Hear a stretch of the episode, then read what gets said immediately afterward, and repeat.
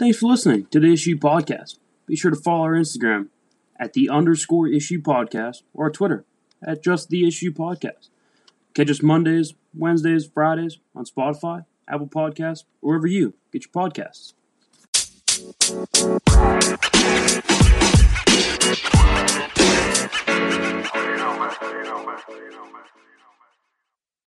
Yo, what's up? It is Monday, August 10th. We are back with our 16th episode of The Issue here in week six. This is our sixth week. Um, pretty excited for you guys to uh, hear what we have today. We have a pretty loaded episode. I'm here with Tim. Um, Very excited. Yeah, we're going to get into a little bit of Trevor Lawrence, a little bit of just college football in general and what they're doing um, with the whole pandemic and if they're going to play or not. I mean, the, the Big Ten, we don't know. Um, stories leaking out left and right. They're going to play. They're not going to play. We'll see. Um, and then we got uh, yeah, we'll get into excuse me a little bit of news and then our uh, our divisional segment. yeah, we have our seasonal divisional segment um, coming up later in the episode. Um, yeah, so that'll be the NFC North today, is what we're covering. NFC North, Vikings, Packers, Bears, and the Lions. We're going to give you guys a rundown the MVP, the offensive MVP, defensive MVP, the pop player, and the top rookie of the division. That'll all be coming up later in the episode, so make sure you listen Yeah, all the way stick through. around. Yeah. So, first, I know you have a. Yeah, I wanted to get into uh like uh, we were talking with um so we were gonna get to Trevor Lawrence, so I'm just gonna jump right in here. He, he's the next right quarterback in the league, as it's not all stats. So Trevor Lawrence obviously he's physically gifted. He's he's unreal physically. I mean he's 6'6", 220.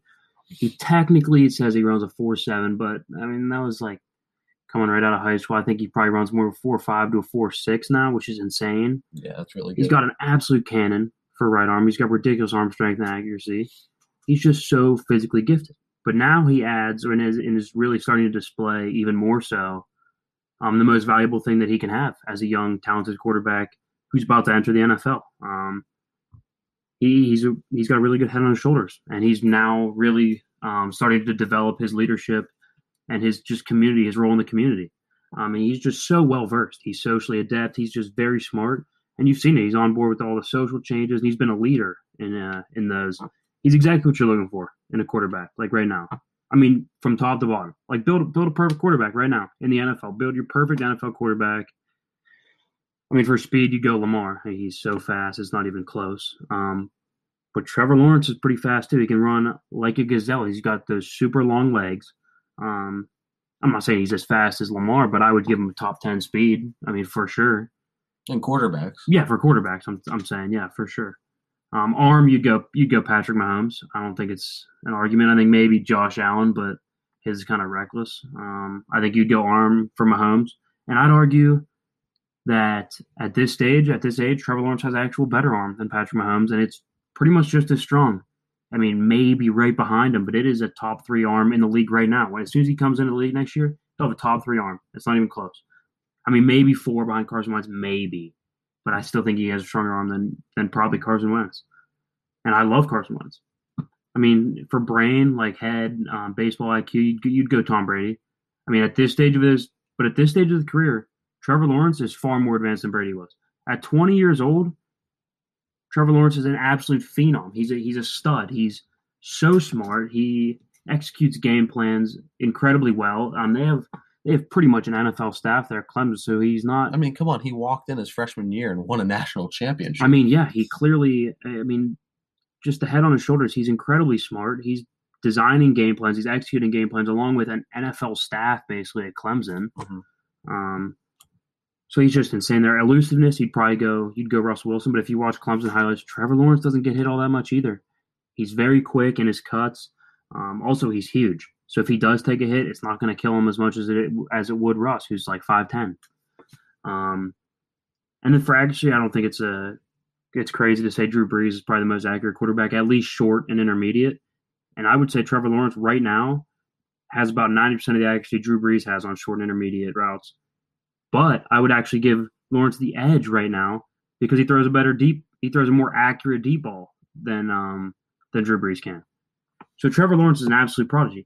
It's not even close. He he has the least amount of reason to want to play this college football season. Dude's locked in for millions. He's going to be the top quarterback taken. Mhm. He's going to be signed for a crazy amount of cash. No matter what happens. Yeah, no matter what happens. But he's pushed harder than anyone to get this season ironed out and to get it going. Um, and then obviously you see it um, with the social changes. He's obviously white. He comes from a pretty privileged family, and he's got a full ride of Clemson, all the privileges you can ask for. Yet he's been on the front lines for social change. He's just been out there. Um, he's been an incredible, incredibly mature um, person, and he's and he's also proven on the field how mature and how poised he is. Yeah. Um, he's actually organized a fundraiser for COVID nineteen. He actually fought the NCAA for it. Yeah. Um, so he's just been an outstanding community member and an unreal football player. I cannot wait to see him get to the NFL because I think he's going to be incredibly successful, Yeah. Like very, very successful. I think successful. I think he's going to be a top fifteen quarterback rookie year, Mhm. like top top of the league, top half of the league, which uh, for a rookie is really good. Yeah, uh, I wouldn't disagree with you there. I mean, he's a like you said, just has a great head on his shoulders too, and, and the extracurricular stuff he does off the field. I mean, he's just he's, goes. he's just ready for the NFL. He's, He's, ready for so that. well rounded. yeah, for that PR department of the NFL. He's going to be the next face of that NFL. I think he's gonna be the next. Yeah, like you said, face of the league, and not even just that team he gets drafted for. The next face of the league, man. Yeah. maybe. Well, uh, my story here, I want to get into it. Um, it once again in college football, and it's about the Michigan ho- head coach uh, Jim Harbaugh, and he released a statement on Monday advocating for the football season to be uh, to be played in the fall. Did you did you see this at all? Yeah, yeah. Yeah. So um, he said in a statement, he said, "I am not advocating for football this fall because of my passion or our players' desire to play." But because of the facts accumulated over the last eight weeks since our players returned to campus on June 13th. He says he goes over this and um, he makes a case for why the season should still go on safely um, he, saying that the program had zero positive tests out of the last 353 administered tests to that Yeah, football team. I, I mean, it's arguably the safest place. It's almost like the bubble we're seeing. It's a modified version of the bubble that you're you're seeing in the NHL and the uh, NBA. Yeah, because they're on the college campuses Yeah, by they themselves. have they have world class trainers, world class doctors. facilities, Oh, the facilities are Everything they crazy. Um, I mean, you're telling me you can't if you're worried about like cleaning stuff. You saw the um the Denver Broncos had that like little spritzer um sanitizing Mhm. machine. You can't hire like a cleaning crew to come in and like Yeah. clean it. You know, like I mean, there's definitely things you can do. It's probably the safer than being at home. Yeah, um, zero positive tests among the coaches, the staff, and the players in the entire eight weeks of testing. Uh, he says, following CDC guidelines and self-implicated implemented stricter standards for contracting, tracing, and quarantining to prevent the spread. You know, can get get us some football this uh, this fall. Yeah. Um, he says that they've developed a great prototype for how they can make it work, um, so that other uh, teams, other organizations will, can look at this and kind of go based on how Michigan did it. Um, he said, "I'm forever proud of our players, parents, and coaches and staff for being leaders and role models in our sport, at our institution, and in society. We will continue to follow all health and safety guidelines, teach, train, and coach these young men and their families that have put their trust in us while advocating for football season in the fall." I mean, I don't disagree. They've, I think they've they done it. play. They've Yeah. done it. So that it's not impossible to do. If teams really want to play, they have the option to, but they just have to follow the guidelines and make sure their players are following the guidelines is probably the biggest thing. Absolutely. Um, because what they're saying now, I mean, saw and we're going to get into more in depth later, but the Big Ten says that they're ready to cancel it. You know, They're they're seriously discussing it. Yeah. so I mean, more than other conferences are. I think the SEC is going to play. Um, I think the Big 12 is going to play. I think maybe the ACC, but I would not be surprised if the Big Ten, the Big Ten cancels. I really think the Pac-12 is in in some jeopardy. Yeah, the Pac-12 is in, in some hot water, especially just their location. They're in hot spots right now. yeah, and just like I don't know, the games just really become regionalized. Like college football is really regionalized, and you're just not seeing a lot of top recruits go out that way anymore. yeah, just the talent out there is just lacking. You see a lot of guys going to the SEC and Big Twelve for quarterbacks and stuff like that. So they're just they're just losing guys everywhere. yeah. I, I like the the Pac-12 is now becoming more of the ACC, and the, even the ACC is gaining. I'd, I'd say is A little bit more talent, I would say. More talented than the pac I mean, they're definitely the third. Uh, they're, I mean, the ACC is probably the fourth most talented um, division or like Yeah. conference or whatever. Um, I would say the SEC is one, then Big Ten, and then probably the Big Twelve. I mean, just the the professional players they pump out. Mean, Patrick Mahomes, Kyler Murray, Baker Mayfield. I mean, like you're just seeing like results. You Yeah. know? Absolutely. But the ACC still got still got some good guys. I mean, Pitt Pitt produces more NFL guys than almost any school. No one thinks of it, but they do. Yeah. Larry, Aaron Fitz- Donald, Larry Fitzgerald, LeSean McCoy, Dion Lewis, even James Darrelle. Revis, James Conner. I mean, yeah. Tom Savage was actually a starting quarterback in the NFL for a while, for like two years, if you, if you could believe that. So, I mean, Pitt pumps out pro guys. So, Yeah, they do. They have actually a they do a phenomenal job at it, but they just can't put those those great guys can't together convert on them the into. W's. Yeah. Yeah.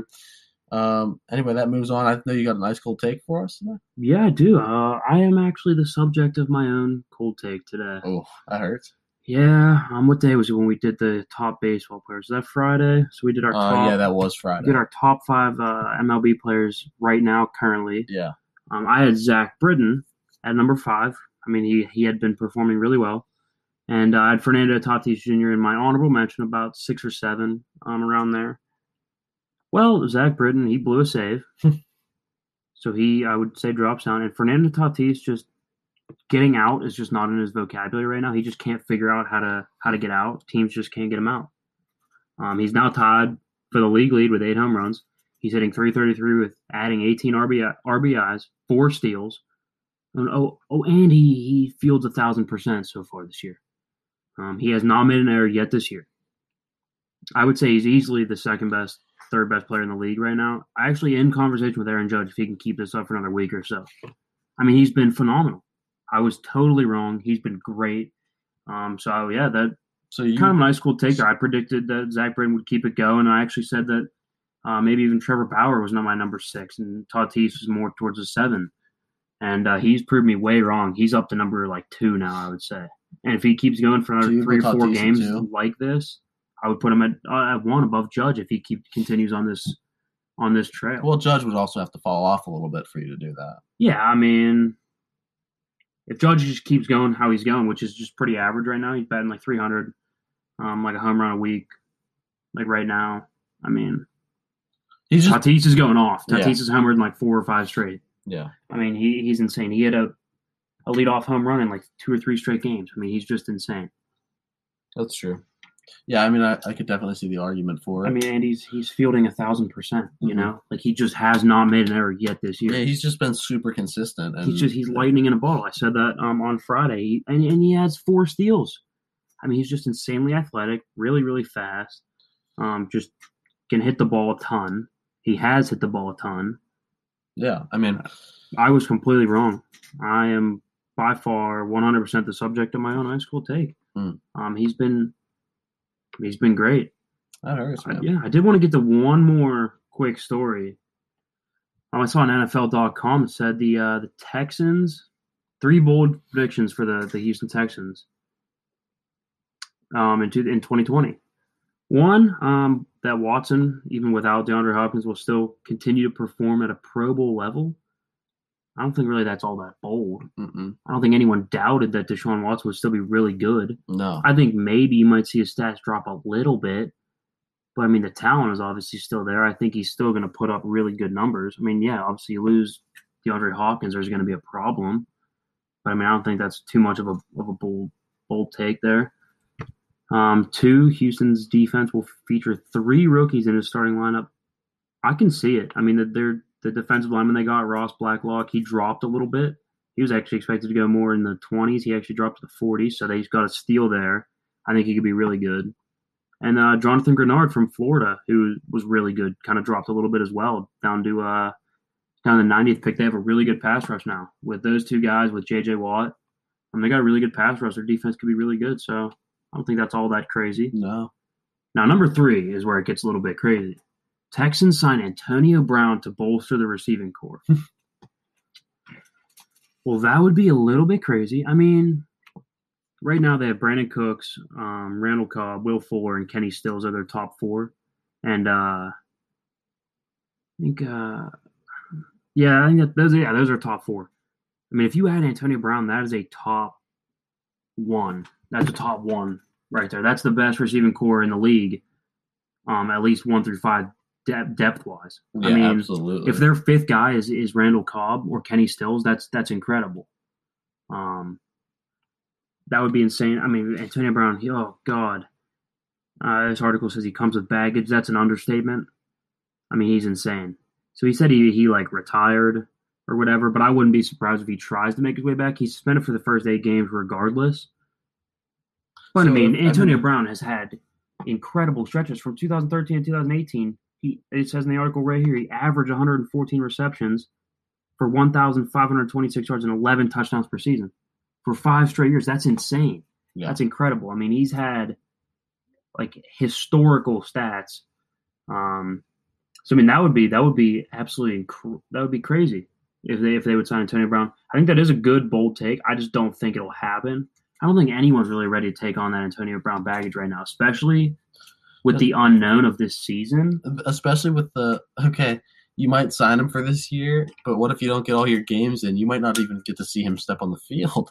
I mean, Yeah. you're losing. You're already signing somebody. You're gonna have to pay full price for him too. It's not like No, no, you don't. You could sign him for league minimum. I You mean, could, no, I mean seriously, he has no leverage. He has zero leverage right now. If you if you were a team that was interested in him, you would probably be the only team interested in him. And so if he if you offered him the league minimum was at seven hundred fifty thousand, Yeah. with incentives up to like one point five, you're telling me he wouldn't take that? He would have to. He's got no leverage. What is he going to say? Well, actually, I'm going to go explore other options. There is no other option, and especially there's not another option with Deshaun Watson throwing you the football. that's true. Where I saw an article saying that Seattle might be interested in him. There's no one else that's good. Thing. They're going to get Russell Wilson everywhere. So I mean, it wouldn't be crazy. I think a team should take a chance on him, especially right now with the whole thing. Especially you could use COVID as an excuse of why you're going to pay him less. Mhm. Like obviously, like I said, he has no leverage, so you could offer him very, very bottom dollar. Plus, if he if there's a problem, say, look, man, we don't know what's happening with the cap. It could go up, it could go down. You know, this is this is it is what it is. Mhm. And he would he would probably understand that. Well, he's crazy, so we don't know. he he tends to be a little out there, so we don't know. But I mean, realistically, his agent's probably gonna be like, okay, yeah, seriously, this is a good deal right now. We should take it. Plus, you get back in the league. You know, I think a team should sign him. I don't know if a team will, but yeah, that that's definitely. I mean, as advertised, that's definitely a bold take for the uh, for the Texans 2020. Oh, absolutely. But uh, yeah, that just about wraps up our first segment. Um, make sure you stick around for next. We will have the divisional round, the segment. Yeah, some on- news. We'll get to the uh, the Astros and the and the A's little fight Yeah, there, and then we'll get to the Big Ten, a little little more in depth. Yeah. And yeah, like you said, the uh, divisional segment. Yeah, then we will have the NFC North for you today. So don't go anywhere. Make sure you stick around. That was the first segment of the issue. What up? We are back, segment two here um, on the issue. Gonna get jump right into the news here. Um, obviously, the big news right now is out of the Big Ten. Um, they said it says Big Ten presidents moved to the verge of not playing college football this fall due to the coronavirus. Um, that's obviously devastating. That would be terrible. Oh, that'd be awful. Uh, I mean, I, I yeah. You want you want to talk a little bit about it? I mean, listen, we've seen the proof. I like we talked about in the first segment. We've seen the proof that it can be done. That you can get cases, you know, lowered. You can lower the cases if you just follow the the Yeah, guidelines. I mean, look at the NBA and the uh, and the NHL bubble. yeah, they're doing great. they're perfect. They're fine. So is Michigan. That's a proof that it can happen in college football. Zero cases on 353 of the last administered tests. Zero positive cases of COVID. yeah, So, I mean, it's been proven they can do it. And here's the thing they should have, I've been talking about this for probably, you know, since we've started doing the podcast. Look, like, they had the most time. Football had the most time out of any sport yeah. to figure out what to do about this they had the most time and they're seriously going to talk about possibly canceling the season. It just seems like they're just so ill prepared at this point. I mean, Yeah. it says that Like, what'd you guys do for four months? Did you Mm. guys literally just sit in a dark room and stare like at a corner of a wall and it then says right here multiple up? persons with knowledge of the process said Monday morning that presidents voted twelve to two to end the season. Um, but the Big Ten said Monday that no official vote had been taken. Okay, so official vote. Sweet. It could have definitely been an unofficial vote. Things happen behind the scenes all the time. It's just not good. It's just really not good. Most of the teams are still practicing right now. Um, I don't know. It's expected though that the Pac-12 will most likely follow if the Big Ten if the Big Ten cancels. If one cancels, they're all canceling. I'm telling you right now. It seems like the SEC's got to go, and the, um, their their commissioner Greg Sankey said that that uh, they haven't stopped trying trying to figure this out. Um, they they says the he says that we continue to support, educate, and care for student athletes every day, and will continue to do so. So I mean, there's they're, some they're- positives. they clearly but- look like they know what they're doing a little bit more. It seems like the Big Ten's kind of a, uh, a Look, all, fire right now. all I'm saying is if one cancels, then the other ones won't have much of a problem doing it, right? Nobody wants to be the first one to drop out, but if one does, I We bet you the other lot. ones, the other ones that voice concerns will drop out as well. I guarantee you. I think the Pac-12 will be second. I think the SEC is going to play. I think the Big 12 is the next most likely to, to know, still I'm play, and then I would say ACC. I'm just saying that'll give every that'll give everyone an excuse to if something comes up, they can do it, yeah, and without really too much resistance because they can be, oh, they did it too. I think yeah, I agree. It's almost like monkey see, monkey do type of thing. Like, Yeah. um, which is like an old saying. Um, no, I mean it, it makes it easier to cancel the season if you could point to someone saying, "Well, well they canceled," and uh, clearly they think that that's better. And what if they have different experts that see something else? And it's a, it's a real it's a real possibility. Yeah. Well, uh, do we get into the divisional segment now? I think we do. All right. Well, we have the NFC North uh, for you guys today. Uh, basically predicting what we think the team's records are going to be.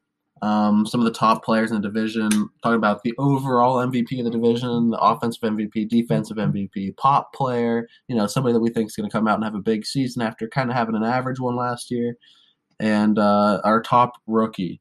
So um, very a lot of good, a lot of good stuff coming up for you guys here and we're just gonna jump right into it. So we're gonna go bottom up like we always do, and uh, in fourth place, finishing dead last in the division, we have the Lions going three and thirteen. They're a tire fire. I just like that. Just really think they're bad. Um, I mean, seriously, outside of Matt Stafford, who do they have? I mean, Jeff Okudah. Yeah, that's a great ad out wide. That's easy. I think he's going to be a really good DB. You've seen Ohio State DBs work before. Mhm. But sweet, you know, build. You, you're right. You're right, Detroit. You guys should build around that DB instead of trading up to get Tua. You guys, or even taking Tua. Um, you're right. You definitely should have drafted a cornerback who will not um, not affect your franchise much whatsoever, considering Yeah. you have no talent around him. Um, let me know how it goes though. Building around him, I'm all I'm all ears here. Yeah. Um, no, seriously, they're going on six in their division. I mean, do you see them beating anyone else? The division's loaded. The Bears are the third best team, and their defense loaded is loaded. Their defense is insane. Yeah, Khalil Mack, Akiem Hicks, Eddie Jackson. I mean, it's insane. And if they can get Mitch Trubisky to play better, or even Nick Foles to be like a 20 touchdown, six pick guy Mhm. who throws for like 3,300 yards and completes 66% of his passes, that's a 9, 7, 10, and 6 football team. Like the Lions really don't stand a chance if that's the third best team in the division. Yeah, Um, but the, the Lions were even worse.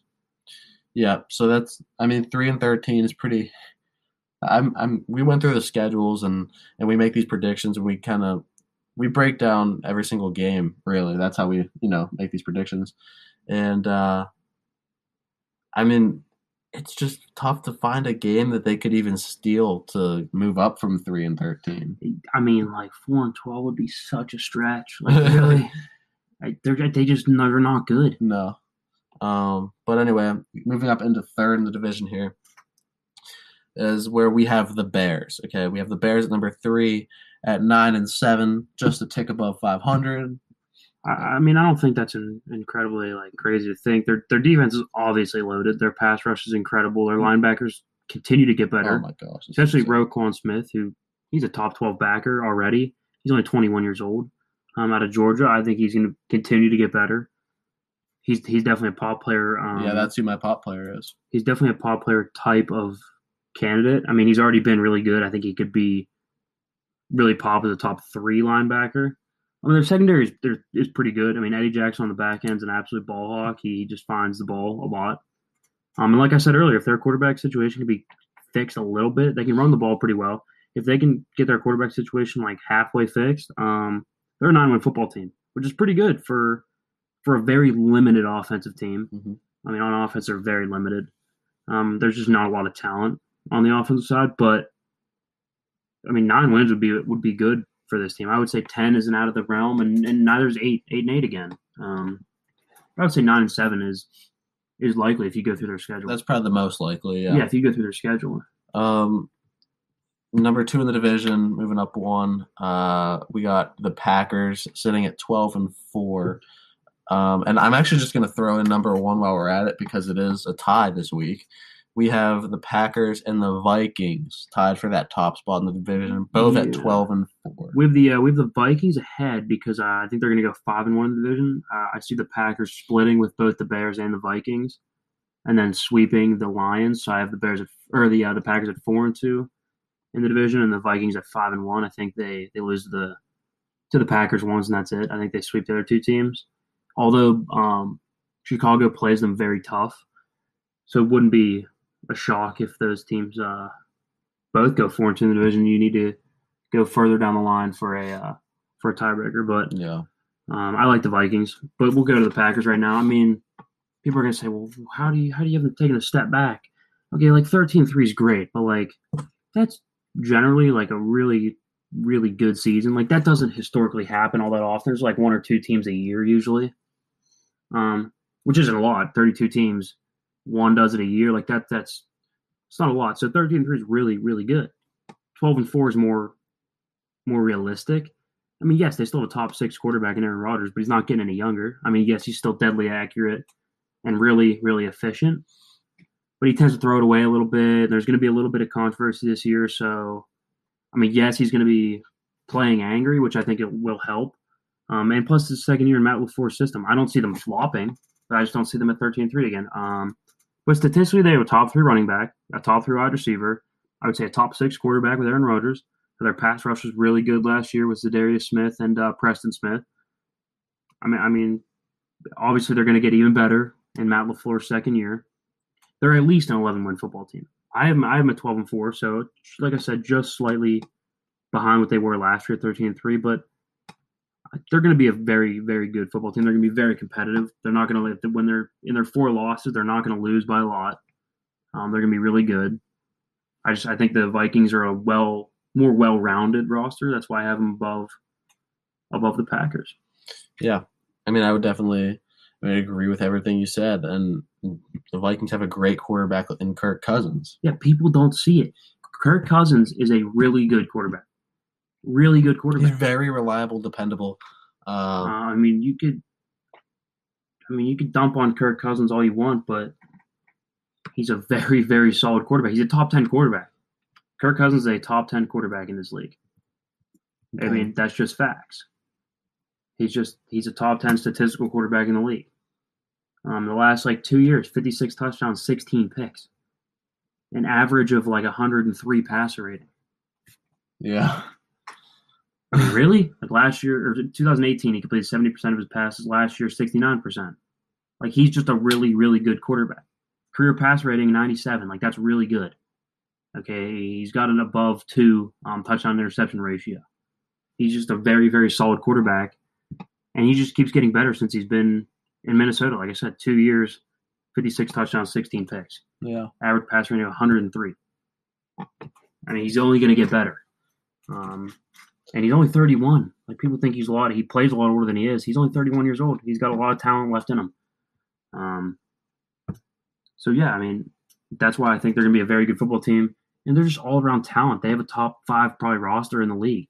Um, their defense is, is very very deep, very deep. They have four guys at any moment that can get to the quarterback. Um, Hunter, obviously one of them, wasn't rated in the top 100 NFL players. He had a bit of a down year, but still a, very, a really good pass rush, really good defensive lineman. And their linebacker, of course, deep. Michael Kendricks is really good. Um, he he got rated in the top 100 finally, finally getting appreciated. Um, and then on the back end, Anthony Harris and Harrison Smith, the, easily the best safety duo and the best back end uh, duo in the league. and Dalvin Cook's a top five running back. It's it's undeniable what he can do out of the backfield along with getting the handoff. I mean, he's very well rounded, um, just like this team. And Justin Jefferson will, will, I think, fit better with Adam Thielen than Stefon Diggs will. Um, Diggs has kind of that big personality, caused some trouble. I think Justin Jefferson's going to insert really nicely.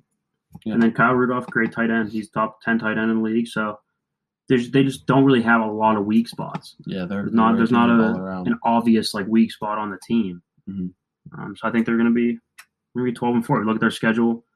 I would say twelve and four. I mean, is what it is.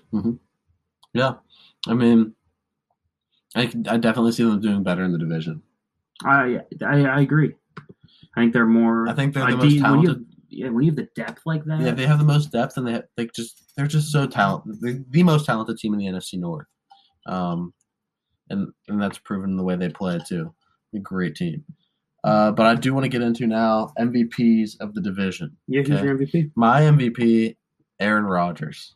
Okay, he's just been so consistent for so long, and Yep. consistency is everything in this league. You want to be great, you got to be good over a long period of time, and that is Aaron That's what separates people. Yeah. Um, he's just been absolutely insane. I mean, his stats have declined a little bit, but I mean, he is still just very good. And also the fact that people point to his decline stats last year, but it's a power running football team. Yeah. You know, if you look at, I mean, the new formula for an old, older quarterback like that.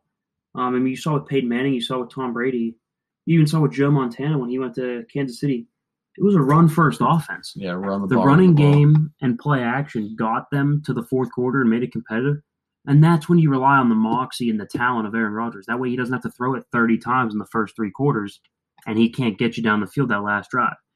If he throws it 20 times in the first three quarters, maybe 25, and then that last drive of the game, he can go out there and throw four or five five passes, still got juice in him, still got life in him. Yeah, Um, plus, you're keeping you're keeping him off balance um, with a better running game. So I think that's why his stats decline a little bit. I still think he's a top six quarterback in the league. oh, he's been just so just so good for so long, and uh, he's not declining that much. If he is, it's very small. Yeah, Um, I have an MVP. Who you got? I got Dalvin Cook. Okay. Um, A little younger. a little bit going on going on the younger side of things here. He's just so good. I mean, Yeah. he's just the speed, uh, the acceleration. People will say, "Well, he only plays like 13 games a year." Yeah, and he's still putting up top five stats. Um, so that's saying something. He's just very valuable to this team. Without the running game, I think Kirk Cousins is very good.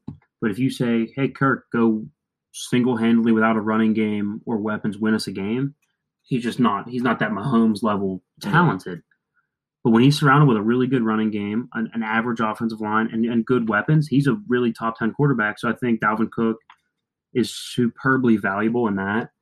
Um, and that he needs, they need to have a running game for the rest of their team to kind of work. Yeah, Um, so uh, valuable, most valuable player, I would say Dalvin Cook. And he's just very talented, really, really good running back. Like I said, he can catch out of the backfield. He can run it with with the best of them. So yeah, but for my overall offensive MVP, not I- including yeah, our not including our MVP pick. Yep. You can't include an MVP pick, so I'm going to go with Kirk Cousins. I, I think that's completely realistic. Okay, I think the We just- Vikings, if he plays bad, could be a ten and six football team. If he plays good, they could be as good as thirteen and three. Yeah. I mean, they're a powerhouse team. They just need everybody to play together. That's been Didn't Minnesota's problem for a while. yeah, it's kind of weird. It seems like Kirk Cousins almost like, almost like the glue there. Like if every like all the pieces are there, as long as Kirk can kind of hold it together and be good enough, Yeah, they're always going to be an eleven to twelve win football, like an eleven win football team. absolutely. They're going to be a playoff team as long as he can Be consistent. complete sixty eight plus percent of his passes, like he's been, even sixty seven I was percent about to plus. say 66, 67%. Yeah, if he can just continue to be relatively efficient and not turn the ball over. Yeah. Um, That's really the big thing. yeah, 56 comes down to touchdowns, picks. 16 picks. That's really good. Yeah, You know, it's just that's just really good. great stats. Um, Who you got? I got I got Davante Adams All right. because Aaron Rodgers. Yes, like I said, he. I mean, people all that do the oh, Aaron doesn't have any talent. Okay, well, actually, he's got a top three league wide wide receiver and a top three running back, um, in Aaron Jones, and he's actually has a probably top one left tackle and, in David Bakhtiari. So he's got the guys around him. And Davante Adams is one of those guys. He's really, really refined route runner, understands how to get separation. Um, seems like he changes his game plan from week to week to get separation. Uh, I think that is what separates him. He just prepares so well. Um, he's a, he's like I said, he's a top three wide receiver in this league, and uh, him being Aaron's only big time weapon on the outside is is huge, and that's what makes him my offensive most valuable player. Like I said, um, without him, uh, Green Bay's just not as good. Yeah. yeah, Green Bay is just simply not as good. They just don't have enough weapons at that point. Yeah. And this third category we can both agree on because yep. it is probably not even close. Unanimously, Khalil Mack. I would say, I mean, maybe Za'Darius Smith from the Packers, who had 13 and a half sacks last year, statistically had a better season than Khalil Mack. But Khalil Mack's dominant. He's just such a. I don't really think a lot needs to be said about no. that. Go look up the highlights; they speak for himself. He's a grown man playing against against boys. Yeah, um, is what it looks like when he's out there. He's just really, really big, quick, uses his hands extremely well, hits incredibly hard. Yeah, he just he, and he can um, run defense and uh, and pass rush. He's just very well rounded. Yeah, he is. Um, drops back in coverage too a little bit a little when they're, bit. when they're playing. Zone. You never know when they're when they're in yeah. Zone.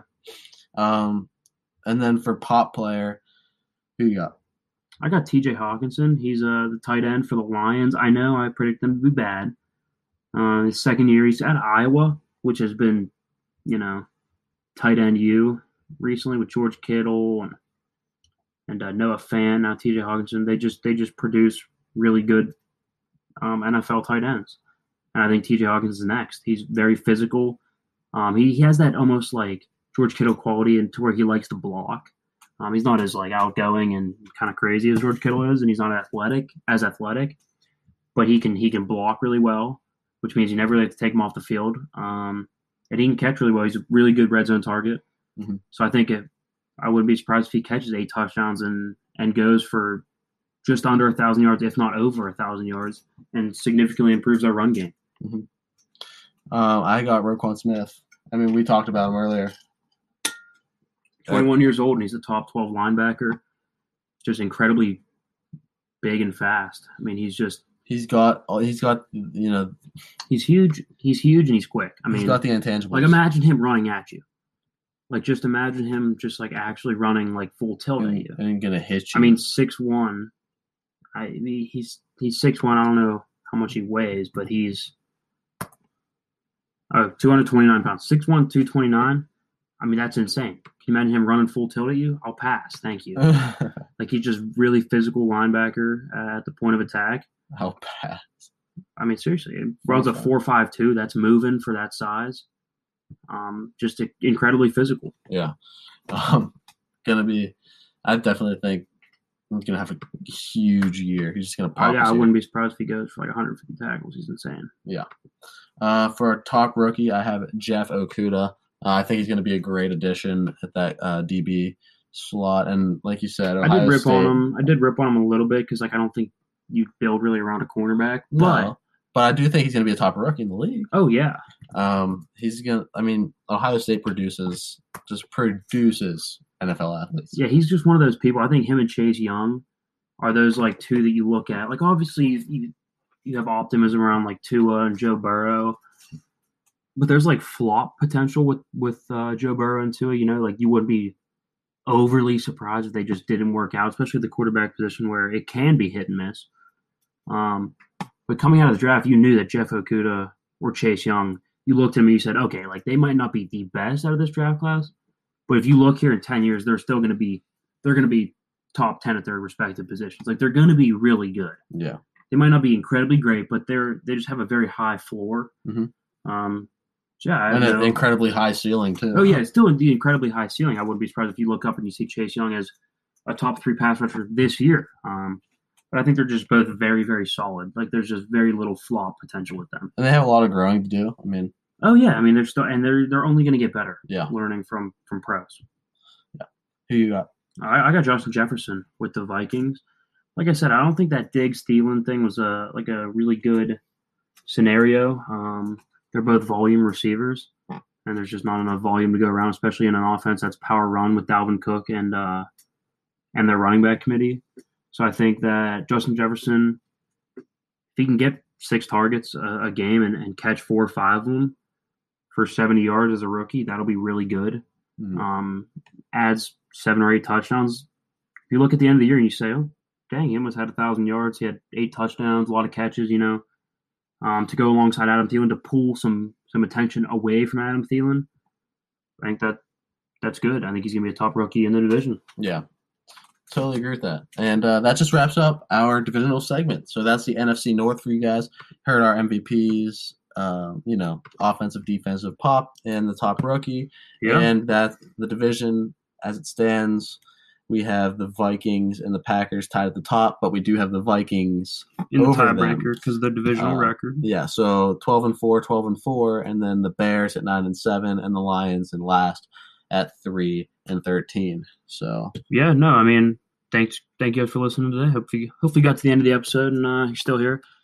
Yeah, if you are still here, go and follow our Instagram uh, at the underscore issue podcast and our Twitter at the issue podcast. Yeah, also come back um come back Wednesday because it's trivia day, and that's always like a really really fun day. It is a fun day, and uh, you can see me totally dominate Luke.